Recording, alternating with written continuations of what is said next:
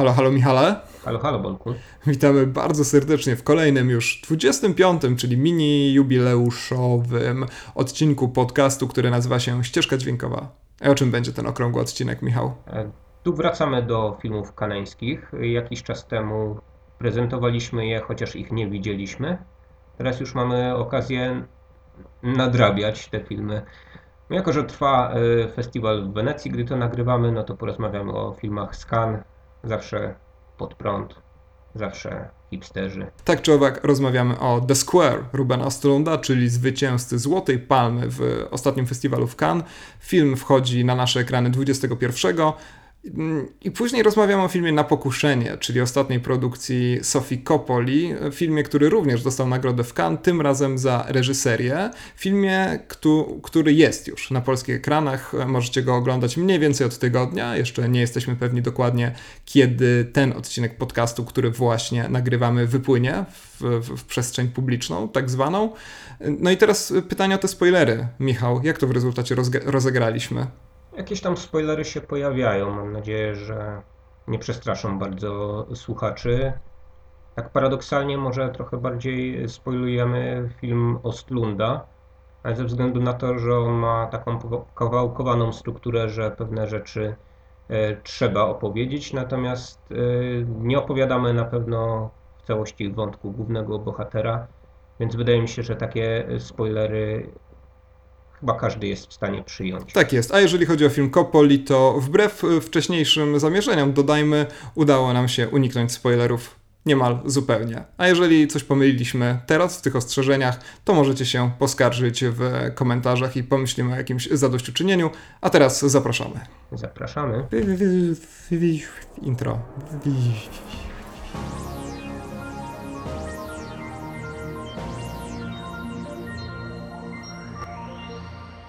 Zaczynamy od przedpremiery.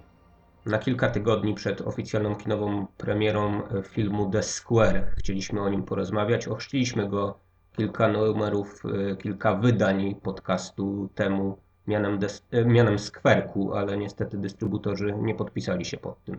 Mamy The Square. A to nie był nasz wynalazek, to Tadeusz Sobolewski wymyślił Skwerek. No może i on wymyślił, ale... Że ja bym bardzo chciał być autorem tego określenia, ale nie, to jednak Tadeusz Sobolewski. Myślałem, że u niego był placyk. No nieważne. Mamy The Square, to znaczy jeszcze nie mamy go w kinach, ale widzieliśmy dzięki Nowym Horyzontom wcześniej ten film. No i co sądzisz, Bolesławie, o filmie, który dostał Złotą Palmę w końcu w tym roku w Cannes? To jest bardzo istotne, bardzo ważne pytanie. Ja tylko powiem, że ja tego filmu akurat na Nowych Horyzontach nie widziałem, ale widziałem go w kinie Muranów, czyli prawie tak jak na Nowych Horyzontach. W każdym razie pieniądze trafiły do tej samej kieszeni. Tak czy owak, no ja muszę przyznać, że jestem odrobinę rozczarowany tym filmem. Mam wrażenie, że jednak Östlund powziął się takiego bardzo ambitnego zadania, którego nie udało mu się w pełni zrealizować, bo ten film ma bardzo taką czytelną wadę pod tytułem zbyt wiele srok za ogon złapać. Chcę film ten. Ale to może spróbujmy opowiedzieć, o czym jest ten film, bo tam jest rzeczywiście kilka wątków. To co ty mnie tutaj wpuszczasz w maliny? No dobrze, myślałem, że zaczniesz od tego, jak Pan Bóg przykazał, że film jest o takim człowieku i potem się ktoś tam pojawia i uważam, że film jest beznadziejny i koniec mojej recenzji. No, przecież to taki standard filmoznawczy, prawda? No, też nasz podcastowy, więc... Tak, dokładnie. Jeśli nie, no to wprowadźmy dobrą praktykę. Dobra, to zaczynaj. To o czym jest film, którego mało kto widział do tej pory? To ty powiedz, Michał, bo ja się czuję wpuszczony w maliny, jeszcze się nie otrząsnąłem z tego szoku, takiego szoku. No dobrze, wpuszczamy się w maliny nawzajem, to powiem, że głównym bohaterem jest niejaki Christian. Christian jest kuratorem, czy też kierownikiem Muzeum Sztuki Nowoczesnej, co daje Östlundowi asumpt do tego, żeby obśmiać trochę instalacji sztuki nowoczesnej właśnie, o czym może trochę później. Oprócz tego mamy wątki osobiste z życia Christiana, który to w pewnym momencie zostaje w taki dość pomysłowy sposób okradziony, no i poszukuje swoich precjozów, przede wszystkim portfela, no ale też drogocennych spinek do rękawów, które był posiadał. I to wprowadza jeszcze jeden wątek, taki wątek trochę z Hanekego, bym powiedział, wątek, w który zamieszany jest mały chłopak z rodziny imigrantów, z dość biednej dzielnicy, gdzie właśnie Christian, bogaty, jak się możemy domyślać, przedstawiciel klasy uprzywilejowanej, no, trafia w końcu w poszukiwaniu tych swoich zagubionych rzeczy. No i to rzeczywiście są takie dwa główne wątki, które się przenikają, a pomiędzy mamy też różnego rodzaju performanse, które czasami no, na dobre kilkadziesiąt minut dominują w strukturze filmu. I właśnie już jakoś napomknąłeś o tym, że to jest dla ciebie za dużo, tak? Te kilka wątków w jednym filmie. To znaczy nawet zacznijmy może od tego, chociaż nie, już zaczęliśmy dawno temu. To kontynuując, wspomnijmy tylko, że ten film trwa 2,5 godziny. Czyli rzeczywiście jest to taka kobyła ogromna, odpowiednik trylogii Sienkiewiczowskiej w świecie filmu. I mam wrażenie, że tutaj chodzi nawet nie tyle o wątki fabularne, co o wątki tematyczne, to znaczy o próbę poruszenia przeróżnych strun gdzieś tam w głowie widza, skierowania go na to, żeby zastanawiał się nad konkretnymi tematami, wyrażenie swoich własnych ostrundowych opinii na pewne tematy i mam wrażenie, że troszkę za bardzo się tutaj ten film rozgałęzia, bo on ma rzeczywiście taką strukturę skeczową w dużej mierze i dzięki temu tak naprawdę może trwać i tego, jeżeli te skecze są sprawne, a większość ze skeczy prezentowanych w The Square rzeczywiście sprawne, jak to, większość tych skeczy jest sprawnych. O Boże, język polski sprawnie zrealizowanych, powiedzmy, tak? Ale to też nic nowego w przypadku Rubena Östlunda, prawda? Bo to jest taki reżyser, który z takich mikroscenek, takich obserwacji socjologicznych często tkał swoje filmy. Jego bodaj debiut fabularny Mimowolnie to jest w ogóle taka przeplatanka różnych wątków, takich właśnie scenek z życia, nawet nie powiązanych ze sobą bohaterów, więc to miało jeszcze luźniejszą strukturę fabularną niż tu, a jednak wydaje mi się, że no jakoś w sposób lepszy były one ze sobą zakomponowane i nie sprawiało to wrażenia takiego, że w pewnym momencie Östlunda interesuje zupełnie inny temat, więc nagle tutaj w strukturze filmu umiejscawiamy jakąś taką obfitą sekwencję, która trochę nam jednak kompozycję całego filmu za przeproszeniem rozwala. Tak, no też trzeba postawić sprawę jasno i powiedzieć, że od czasu do czasu Östlund strzeli jakimś strasznym sucharem, naprawdę żarcikiem, który jest absolutnie fatalny. Swoją drogą teraz dyskretnie zaczynamy poznawać swoją opinię, czy też swoje opinie nawzajem o tym filmie, bo nie rozmawialiśmy chyba nigdy wcześniej o tym, także ja już zdradziłem swoją na początku, a ciebie dopiero powoli zaczynam badać. No ale w każdym razie mam wrażenie, że najlepiej Östlundowi wychodzi tutaj ten temat, który w Turyście tak pięknie wybrzmiał, czyli właśnie ten związany ze współczesną męskością, a nawet nie współczesną, wydaje mi się, że tam dużo kwestii z tych związanych jest wyjątkowo uniwersalnych. Kwestii, których raczej kino, czy w ogóle sztuka jako taka nie lubi poruszać z powodów dla mnie niezrozumiałych, a u Östlunda kilka naprawdę fantastycznych obserwacji i wniosków jednocześnie udaje się zawrzeć właśnie w jakichś takich pojedynczych skeczach, tych udanych. Takim skeczem jest na przykład ten, w którym dwójka bohaterów jedzie w Tesli i puszcza sobie ostrą muzykę Justice, żeby właśnie walczyć o sprawiedliwość, czy później, kiedy kłócą się, kto tak naprawdę powinien z nich wysiąść z samochodu, żeby o tę sprawiedliwość zawalczyć. No i fantastyczne są to takie mikroobserwacje, ale na przykład kiedy Östlund usiłuje sobie pocisnąć bekę ze świata sztuki współczesnej, to zupełnie już te żarty, że tak powiem anglicyzmem, nie lądują tam, gdzie powinny, bo mam wrażenie, że tutaj właśnie już wchodzi na taki teren niebezpiecznie suchy. To mamy na przykład takie żarciki jak ten z instalacją, która składa się z gruzu. No i proszę, ktoś przez przypadek posprząta ten gruz. No to mi przypomina jakąś reklamę, która kiedyś szalała w polskiej telewizji o tym, że ktoś w Muzeum Sztuki Współczesnej wziął za taką sztukę współczesną parasol przez przypadek postawiony pod ścianą. No i no to naprawdę mam takie najgorsze skojarzenia z takim najgorszym żartowaniem ze sztuki współczesnej. Tak, to reklama BMW była i chyba dotyczyła w ogóle odzień wierzchnich tych bohaterów. Może było kilka odmian tej reklamy, no nieważne. No, jestem przekonany, że ten wątek powracał regularnie też w różnym, wiesz, przegadywaniu się znajomych i tak dalej, no bo to jest tak niesamowicie sprany suchar. Fuj, wyobraź sobie spranego suchara? Ohydna rzecz. No i właśnie, i te żarty też są niefajne. Okej, ale tutaj jeśli chodzi o tak zwaną sztukę współczesną, to mamy też obfitą sekwencję z wykorzystaniem jednego z głównych aktorów z cyklu Planety Małp. To nie jest Andy Serkis, to jest drugi aktor, który dość często tam występuje i którego nazwiska właśnie... No właśnie na imię ma Tony. Tak, dojdziemy do tego na pewno, internety nam pomogą w trakcie rozmowy.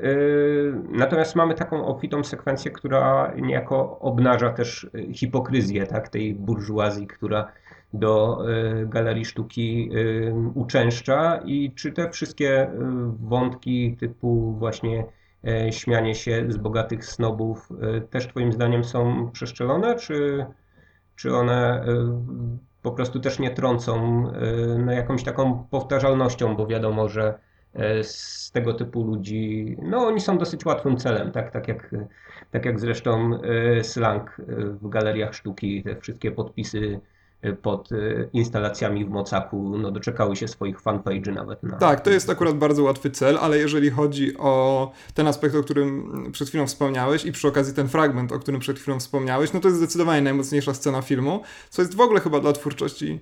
Terry Notary się nazywa ten Terry, nie Tony, prawie.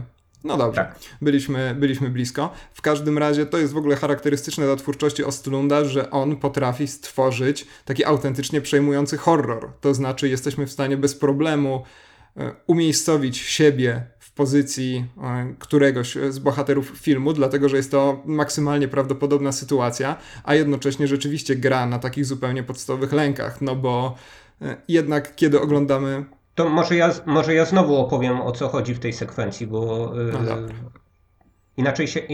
inaczej się chyba nie da, prawda? Tak, zwłaszcza że to jest akurat scena, która reklamuje ten film, to jest fragment, który został zaprezentowany. Jest na plakacie. Przy okazji Cannes tak. I tak dalej, jest na plakacie, tak. To mów. Tak, więc w scenie takiego rautu, tak, to jest właściwe słowo, przyjęcia wydanego przez tego właśnie kuratora Christiana, dochodzi do na początku interesującego również dla gości performansu, który potem przekształca się właśnie, jak powiedziałeś, wręcz w horror dla niektórych. Otóż ten wymieniony przeze mnie Terry Notary wciela się w niejakiego Olega, czyli no tutaj mamy jakieś znowu chyba dziwne pogrywanie Östlunda stereotypami, no może nie dziwne, no ale pogrywanie stereotypami. Mamy człowieka, który wygląda trochę jak wrestler, trochę jak właśnie zawodnik sztuk walk MMA na przykład, no ale ma też te przytroczone do przedramion, nie wiem jak to nazwać za bardzo, takie... Protezy. Protezy, no tak, protezy, dobre słowo. Protezy. Ekstensje. Dokładnie, które też nosił aktor na planie cyklu właśnie o planecie małp, które to umożliwiały mu chodzenie w ten sposób, jak chodzą naczelne. Nie mowa o redaktorach, tylko gorylach albo szympansach.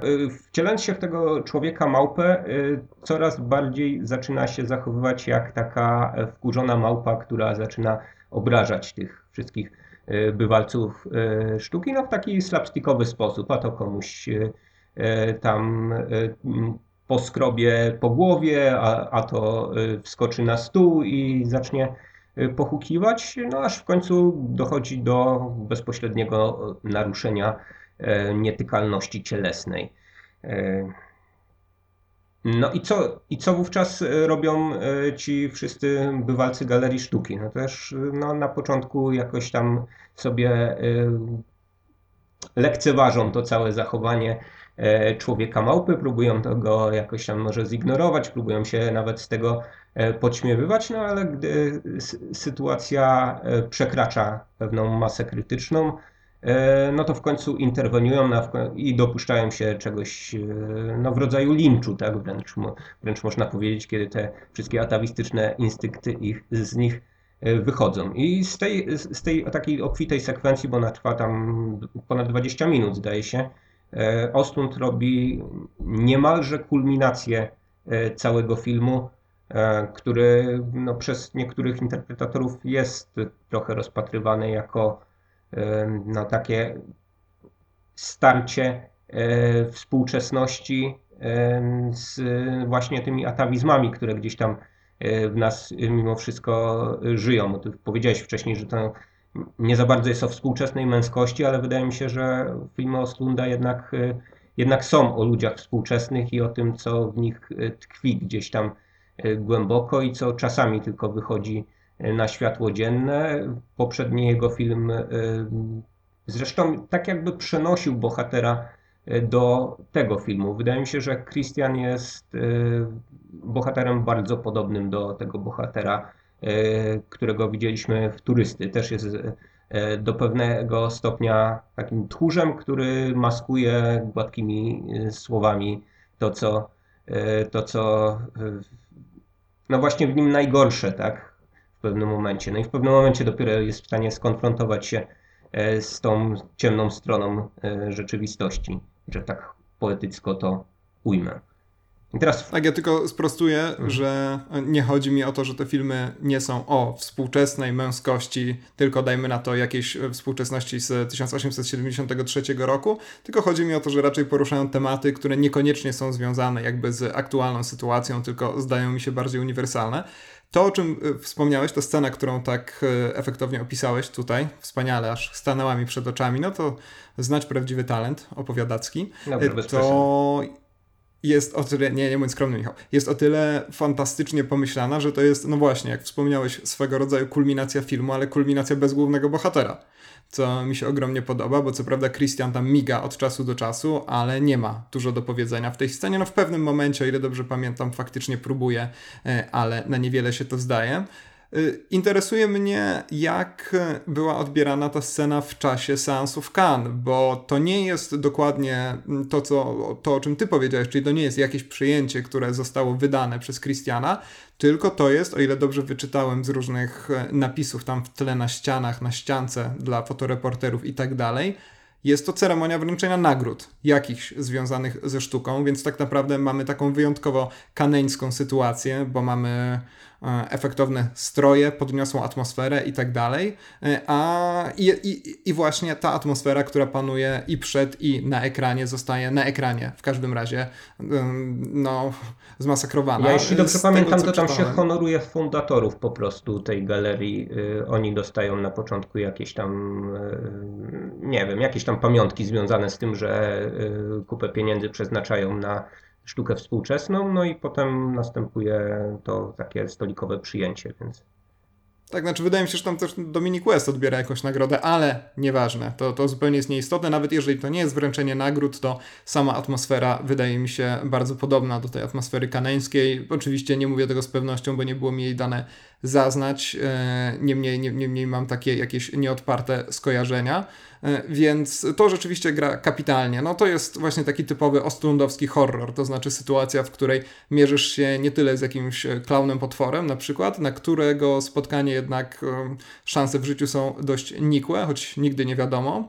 To tutaj właśnie bardzo często są takie złowrogie sytuacje, które znasz z życia codziennego i tak naprawdę dla mnie równie straszna jest ta sytuacja, kiedy dwójka bohaterów właśnie w pewnym momencie wykłóca się o to, który z nich powinien ruszyć, rozdawać pewne ulotki i także to, co się dzieje później, kiedy jeden z nich zostaje w samochodzie i musi sobie radzić z nagłą presją środowiska, że tak to nazwę. No to są wszystko sceny z życia codziennego zupełnie. Tutaj oczywiście trochę podkręcone, ale nie zawsze, nawet niekoniecznie muszą być podkręcane, więc to Östlundowi ciągle wychodzi znakomicie. Ja przypomnijmy, że w Turyście ta lawina była w centrum, także zawsze to są jakieś takie dramatyczne wydarzenia, ale tak jak mówisz, prawdopodobne.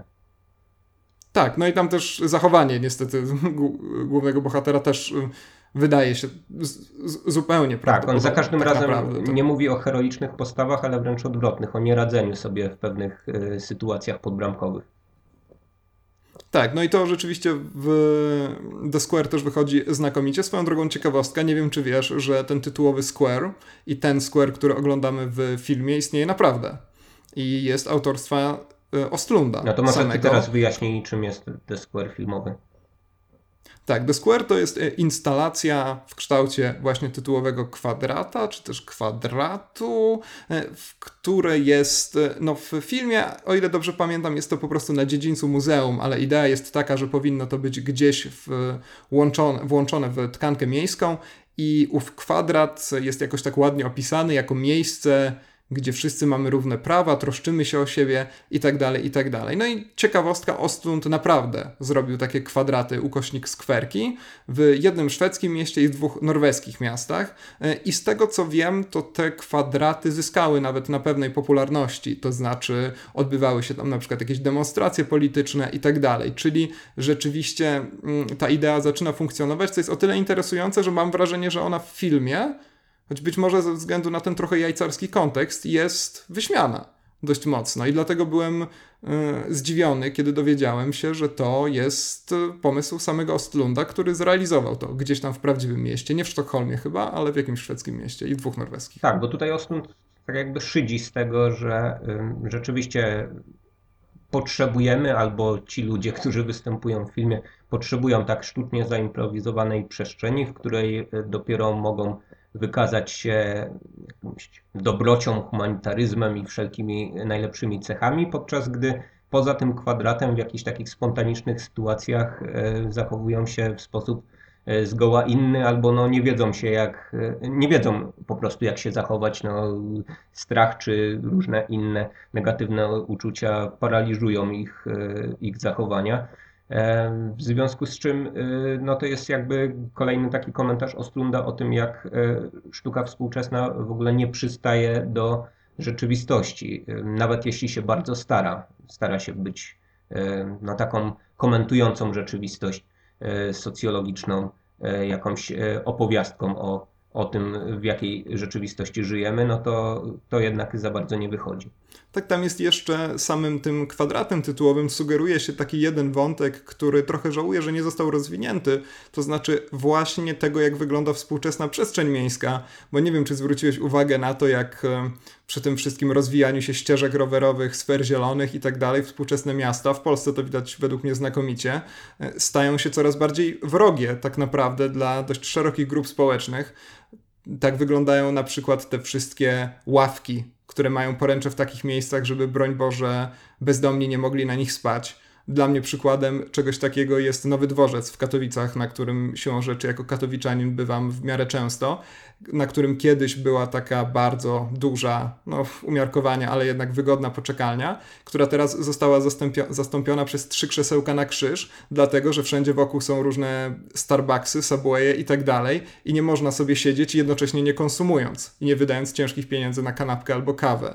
Więc bardzo podoba mi się idea rzeczywiście takiego kwadratu, który zostaje gdzieś tam wrzucony w środek miasta i przypomina tak naprawdę o pewnych podstawowych ideach społeczności, współpracy, czegoś co zresztą chyba w jakiś tam sposób kojarzymy ze Skandynawią.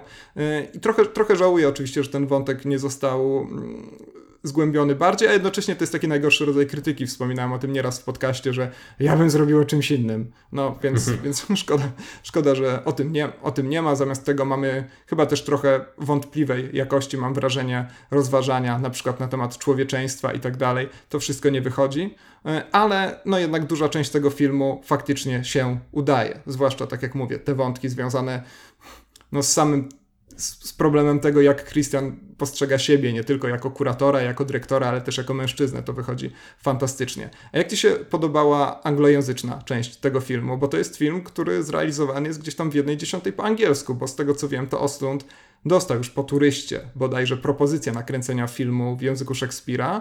Nie zdecydował się na to, bo jak wielu nieanglojęzycznych reżyserów bał się, że kiedy przyjdzie mu pisać po angielsku, to jakieś niuanse, detale i tak dalej przepadną w dialogu. Ale tutaj mamy 2 anglojęzycznych aktorów, znanych przede wszystkim z seriali. Mamy Dominica Westa, no znanego akurat z Gwiezdnych Wojen Mrocznego Widma, tam znakomita rola jednego ze strażników, ale przede wszystkim z The Wire. No chyba bardziej z The Wire jednak. I teraz z Affair. The Affair, tak. Tak jest. No i mamy Elizabeth Moss, tak, która jest znakomitą aktorką, chociaż scjentolożką, jak się okazuje. Te rzeczy nie muszą się wykluczać, nawet jeżeli gra się w filmie o złowrogiej sekcie, w serialu o złowrogiej sekcie, która opanowała Amerykę. Powiem Ci szczerze, że Elizabeth Moss sprawiła mi w tym filmie bardzo dużo przyjemności. To znaczy z dużą radochą podziwiam jej kunszt aktorski, niepocięty przez te standardowe zabiegi telewizyjne, bo i Mad Meni, mimo że jednak zrealizowani w zupełnie innym stylu niż opowieść podręcznej, to jednak oba te seriale gdzieś tam idą na bardzo dużo ustępstw, jest tam sporo cięć, sporo takiego sposobu kręcenia, który nie pozwala zawsze aktorom się zrealizować, a na Elizabeth Moss w tym filmie akurat patrzyło się wspaniale, zresztą ma też bardzo sympatyczną rulkę.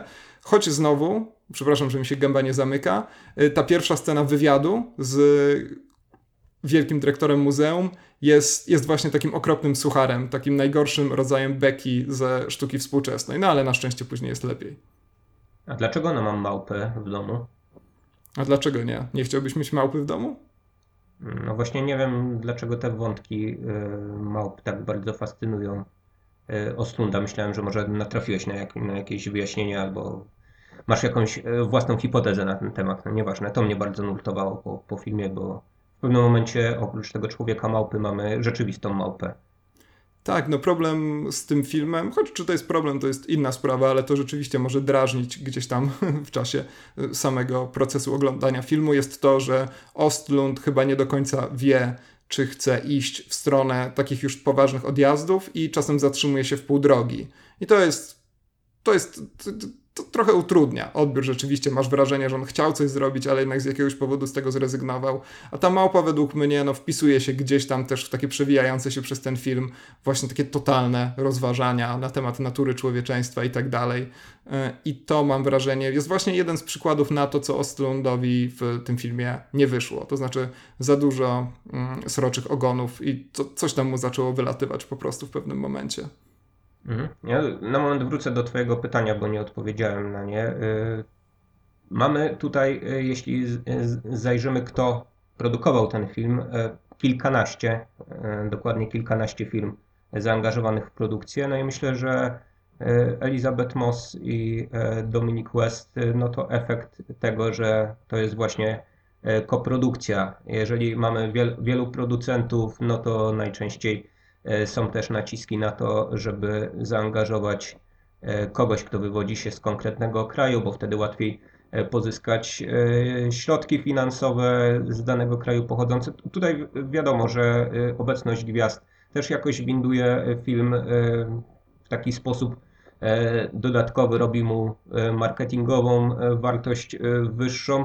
Myślę, że akurat te dwie postacie dosyć zgrabnie są wprowadzone w strukturę filmu i tego bym się tutaj absolutnie nie czepiał, ale zwracam uwagę, że to zaczyna być takim coraz większym grzechem nie tylko takich superprodukcji kina autorskiego, jeżeli można takiego oksymoronu użyć, ale też pomniejszych filmów widywanych na różnych festiwalach. Ja pamiętam taki islandzki film Wróble, który widziałem w Zwierzyńcu w zeszłym roku i tam się bodaj Serbowie dołożyli do tego filmu, co znamionowała postać jednego z bohaterów, taka od czapy wklejona w fabułę imigranta, dlatego że mamy środki stamtąd, to dopisujemy w scenariuszu kogoś. To się akurat tutaj Östlundowi jakoś za bardzo nie rozlazło, ale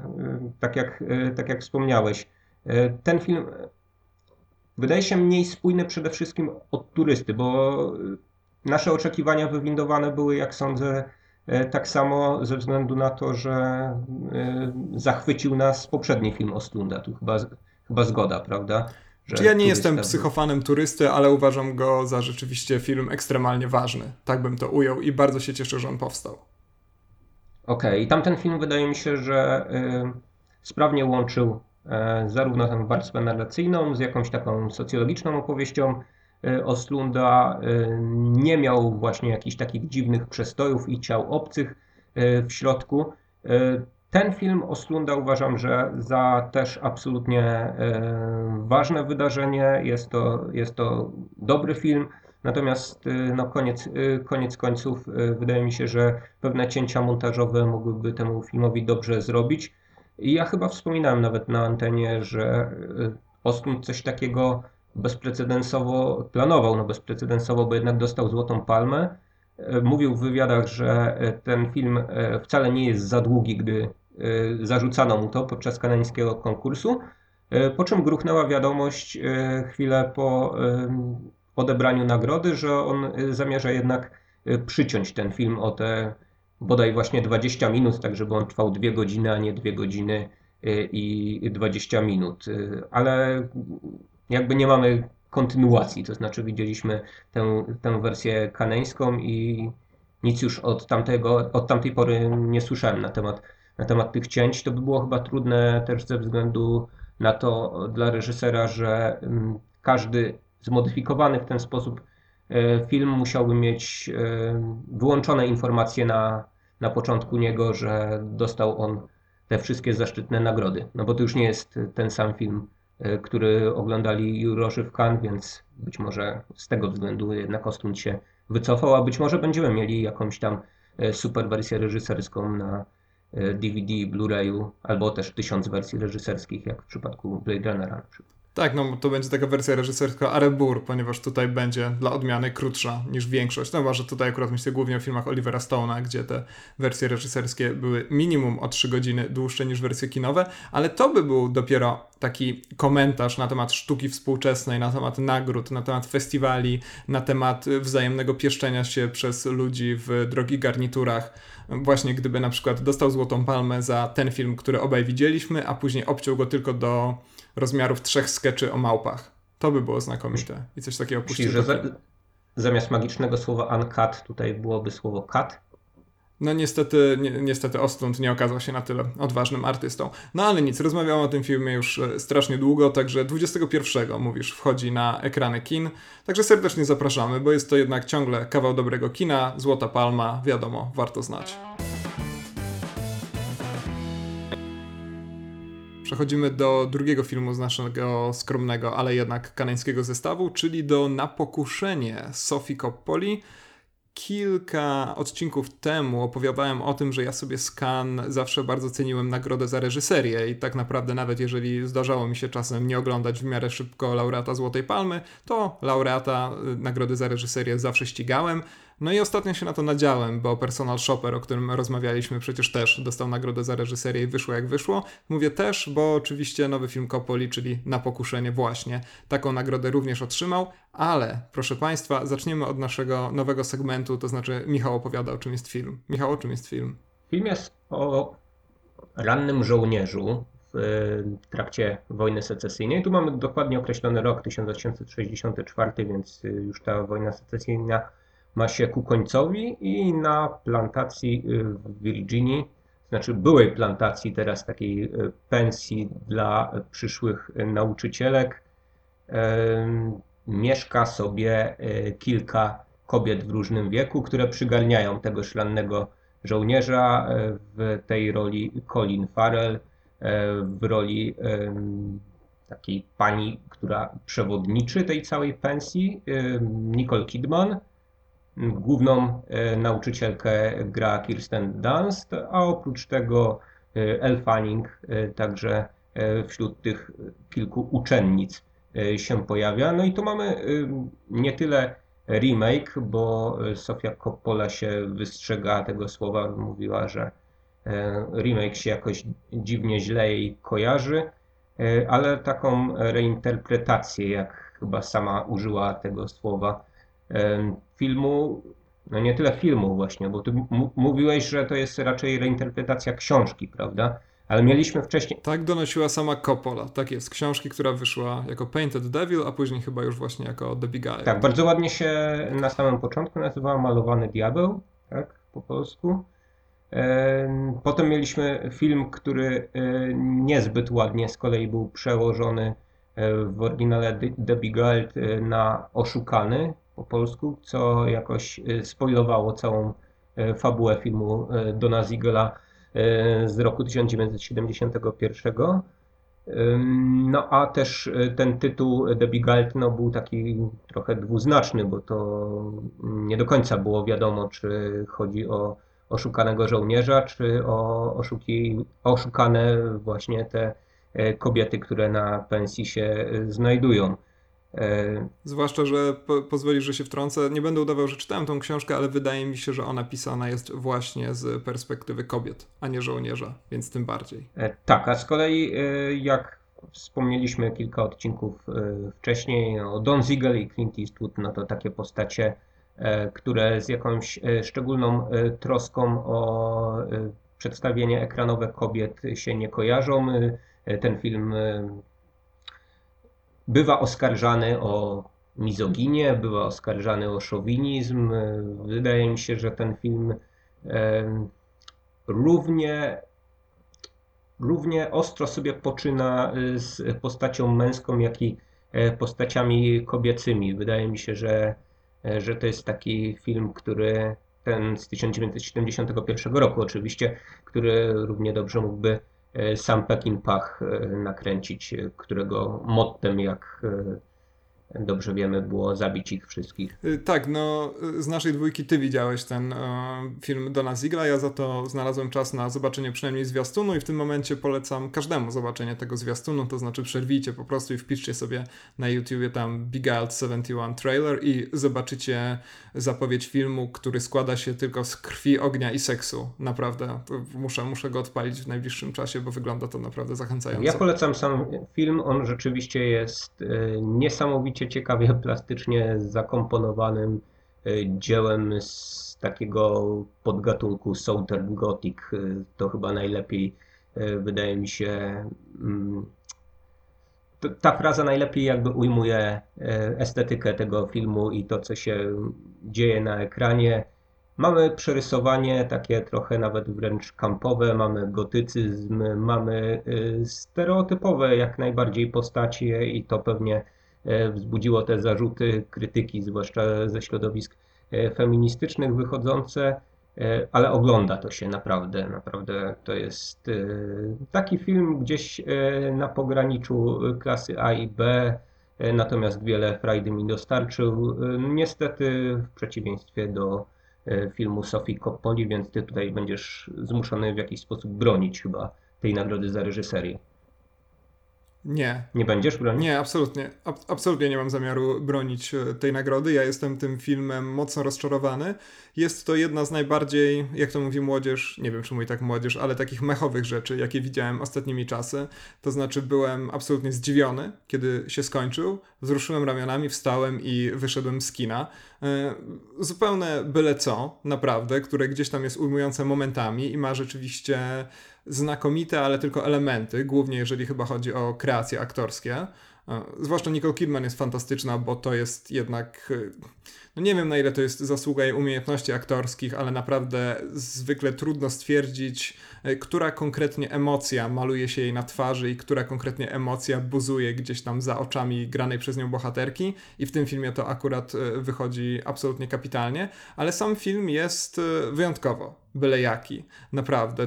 To była rzecz chyba, która mnie najbardziej zszokowała. Miałem wrażenie, jakbym obcował właśnie z odcinkiem serialu, który jest taką antologią dziwacznych opowieści z południa Stanów Zjednoczonych, zwłaszcza, że no Coppola traktuje to południe jako jakąś tajemniczą, egzotyczną krainę, która jest zupełnie poza jakąkolwiek polityką, poza jakąkolwiek sytuacją geospołeczną, nazwijmy to w ten dziwaczny sposób i chyba zdecydowanie lepiej by jej wyszło, gdyby wymyśliła sobie taką samą historię, ale osadzoną gdzieś, dajmy na to, w jakiejś postapokaliptycznej, fantazyjnej rzeczywistości, bo ten film dosłownie zaczyna się od zdania slaves left.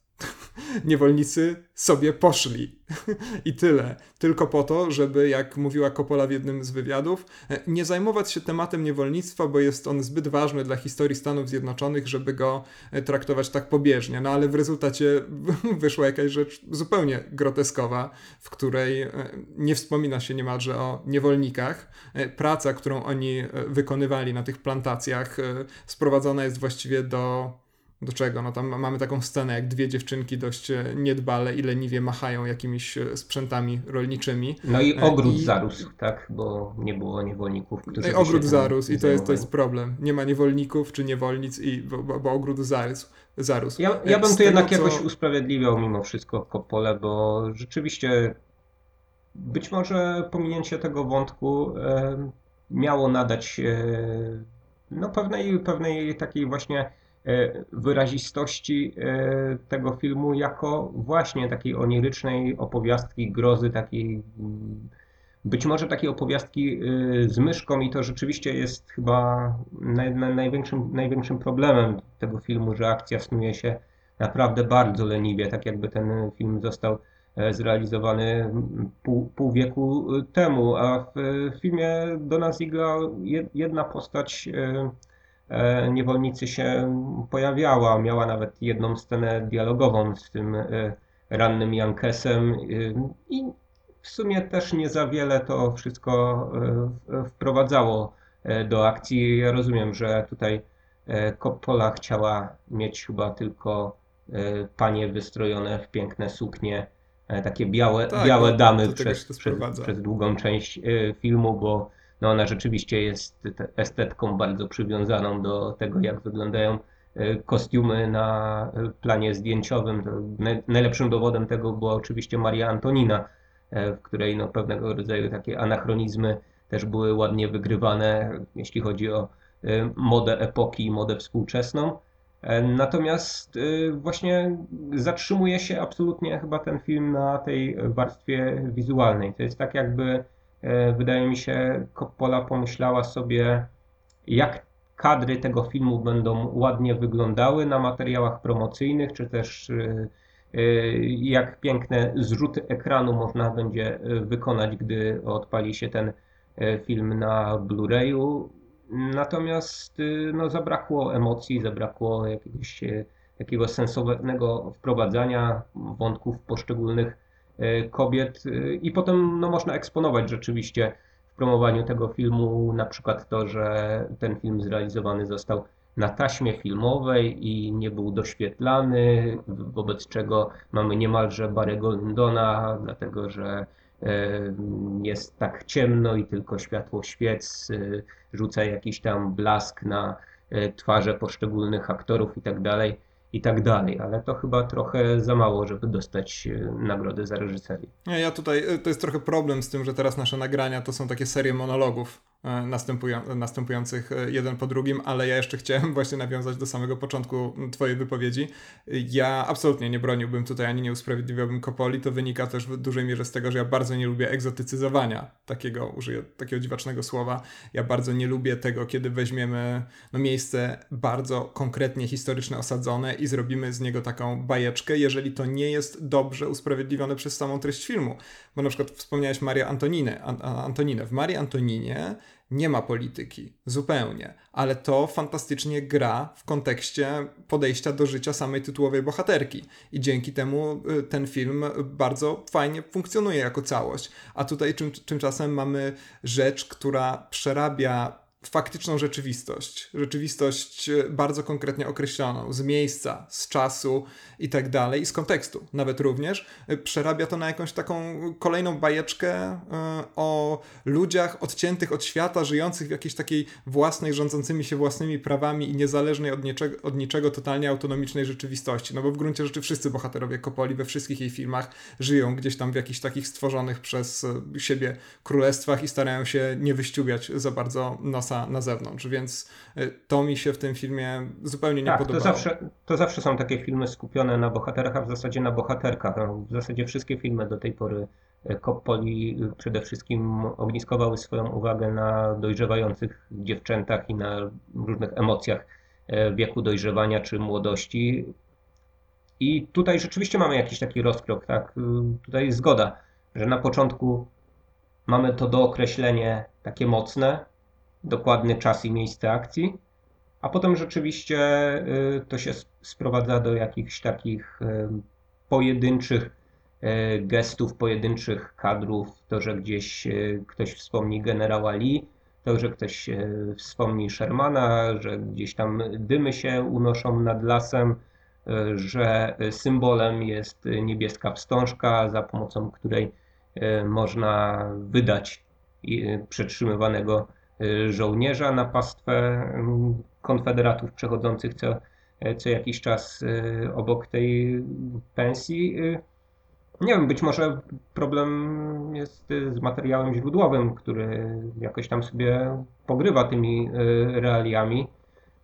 Ale dla mnie to nie jest właśnie główny problem tego filmu. Problemem jest jednak brak emocjonalności. Znaczy mamy zbyt dużo bohaterek, którym zbyt mało uwagi poświęca Coppola. Mamy postać Colina Farrella, który ma być uwodzicielski, ma być charyzmatyczny. No ale Colin Farrell tego nie potrafi moim zdaniem zagrać. Tak, a mnie się podobał Farrell w tym filmie. Podoba mi się to, że bardzo szybko dowiadujemy się, że zamiast ze szlachetnym żołnierzem Unii mamy tak naprawdę do czynienia z, za przeproszeniem, żulem z Irlandii.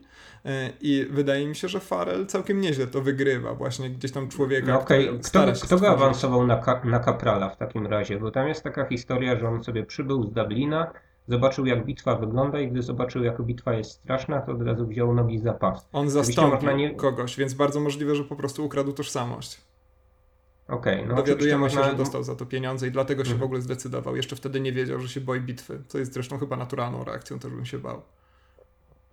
No niemniej jednak chyba nie powinien dosłużyć się dystynkcji kaprala, chyba że rzeczywiście dodał sobie rangi też.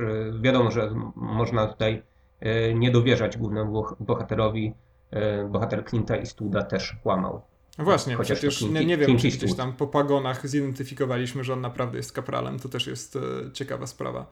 No ale z drugiej strony prawdopodobnie te kobiety, zwłaszcza ta grana przez Nicole Kidman, byłyby to w stanie odczytać. Ja swoją drogą, jeżeli chodzi o te wojskowe określenia, miałem trochę problem, bo nie wiem, ty widziałeś ten film teraz, tak? W takiej regularnej dystrybucji. To prawdopodobnie oglądałeś z tym samym tłumaczeniem, co ja, gdzie Blue Belly było tłumaczone na konfederata i w ten sposób w jednym zdaniu bohater Colina Farrella był konfederatem i Jankesem. Więc no nie, to ewidentnie pani Julia Forster chyba się tak nazywa, ta tłumaczka, tutaj ją napiętnuje publicznie.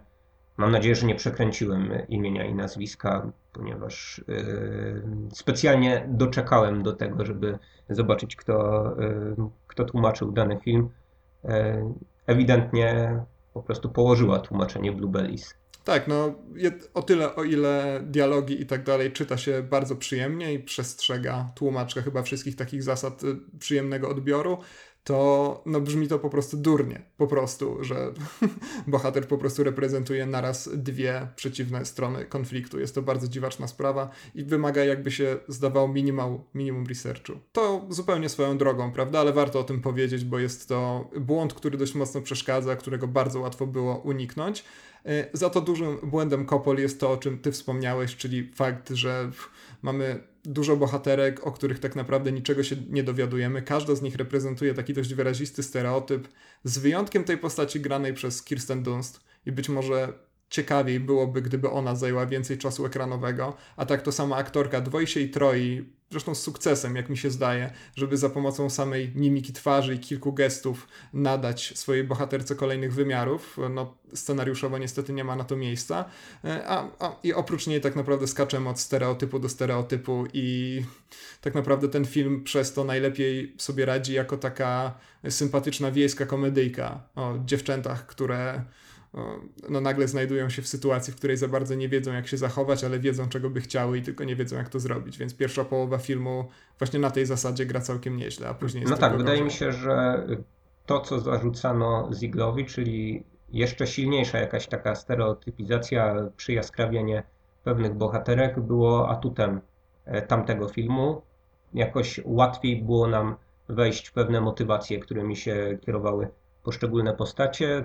Tutaj rzeczywiście film trwa tylko 90 minut, Chociaż wydawało mi się, że trwa 900 minut. Tak, mnie się wydawało, że trwa 7 minut. Bardzo szybko Naprawdę? Mi to przeleciało i to niestety, tak, i to niestety nie jest pozytywna kwestia, to znaczy byłem absolutnie zaskoczony, kiedy się skończył. To jest jeden z filmów, które najbardziej mi się dłużyły w kinie ostatnimi czasy, ale to być może wynika ze złej strategii, jaką przyjąłem, bo obejrzałem ten film Ziegla kilka dni wcześniej i wszystkie kwestie narracyjne, wszystkich ewentualnych zwrotów akcji miałem tym samym załatwione, ale z drugiej strony spodziewałem się jakiejś konkretnej polemiki, którą tutaj Sofia Coppola będzie prezentowała z tamtym jakoby szowinistycznym filmem, no i prezentowała jakieś takie swoje feministyczne ujęcie tematu. No i rozczarowałem się bardzo, bo naprawdę, tak jak powiedziałeś, nie mamy punktu zaczepienia, jeśli chodzi o żadną z bohaterek. Rzeczywiście najbardziej zniuansowaną mogła być ta postać grana przez Kirsten Dunst, no ale czasu ekranowego zostało jej za mało. W pewnym momencie w jakiś taki nagły sposób zostaje jej wyznana miłość i akcja nagle zaczyna przyspieszać. Nie wiem, to jest chyba ostatni kwadrans, kiedy tak naprawdę coś się zaczyna dziać, coś zaczyna buzować, jakieś tam emocje zaczynają się rodzić na ekranie.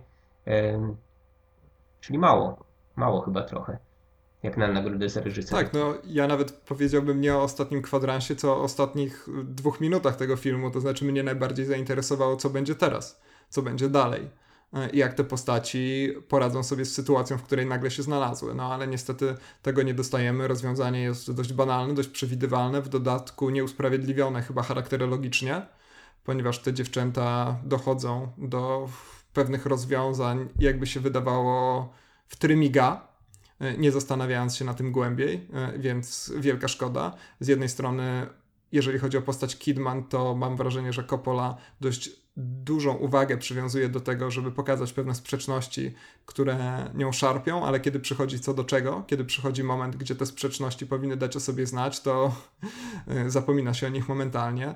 Więc no, w rezultacie jest to taka zupełnie banalna, płytka opowiastka, która, tak jak mówię, jest niezła jako taka sympatyczna komedyjka o roześmianych dziewczętach, a później, jeżeli chce być jakimś filmem pełnym napięcia, wątpliwości moralnych i tak dalej, to niestety tutaj Coppola już rezygnuje, przypomina sobie, że nie umie robić takich rzeczy.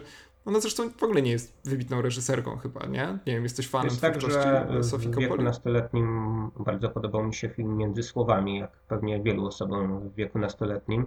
Nie miałem odwagi go odświeżyć sobie jakoś niedawno, więc nie wiem tak naprawdę, czy jest to dobry film, czy jest to film, który trafia w swój czas, jak Harry Potter z niektórymi.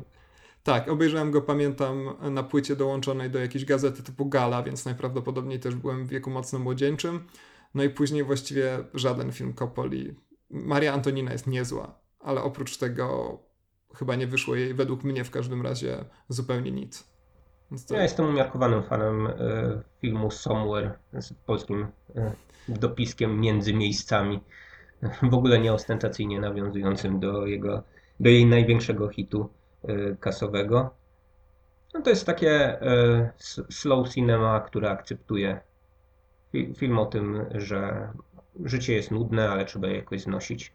Tak, ale jednocześnie no, mam wrażenie, że ona właśnie na tym poziomie reżyserskim dość mocno kuleje, to znaczy nie potrafi jakoś przekonująco zainscenizować sceny, poprowadzić akcji i tak dalej.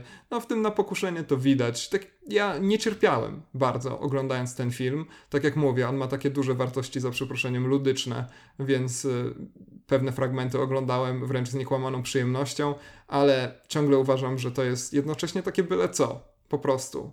No jest to, nie wiem, jak środkowe odcinki któregoś sezonu Walking Dead, no po prostu nic się tam nie dzieje, nic by się nie stało, jakby tego nie było, prawda?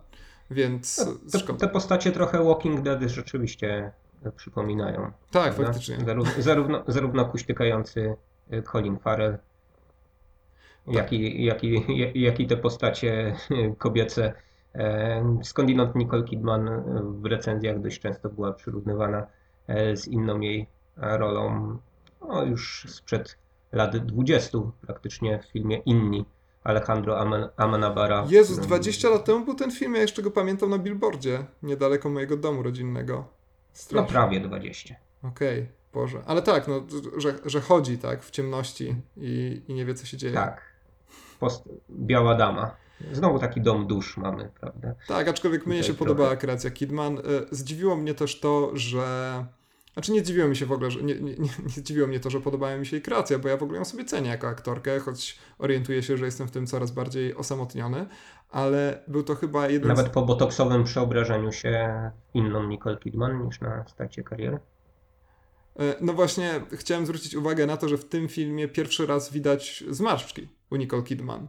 Nie powiem, że wygląda na swój wiek, bo absolutnie nie, ale jakieś tam niedoskonałości na twarzy się pojawiły, co jest szokujące, biorąc pod uwagę jej wizerunek takiej posągowej piękności. No, nie wiem też, jak wygląda na przykład w tym filmie, też zresztą z Colinem Farrellem, czyli Killing of a Sacred Deer, taki jest angielski tytuł, nie wiem jaki jest polski, czyli najnowszym filmie Lantimosa, do którego zdjęcia zresztą Farrell i Kidman skończyli chyba miesiąc przed wejściem na plan Na Pokuszenie. No, ale ten film będzie... Wciąż chyba nie mamy daty premiery tego filmu. Niestety, nie wiem, dystrybutor jakoś mocno chomikuje ten film. Nie pokazał go na żadnym z festiwali letnich, więc nie wiem, kiedy polska premiera, ale rzeczywiście czekam. Może nie będziemy się już pastwić w takim razie nad nieudanymi czy nieprawomocnymi laureatami kaneńskich nagród. Poczekamy na lepsze filmy z Cannes i lepsze filmy z Wenecji.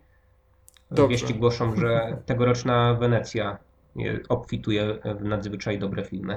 Okay, chociaż ci korespondenci z Cannes też mówili, że to był wyjątkowo dobry rok. No zobaczymy w miarę wprowadzenia kolejnych filmów do kin, czy komuś bardziej się należała nagroda za reżyserię niż Coppoli, ale wydaje mi się, że to nawet Östlundowi się należała bardziej, prawda?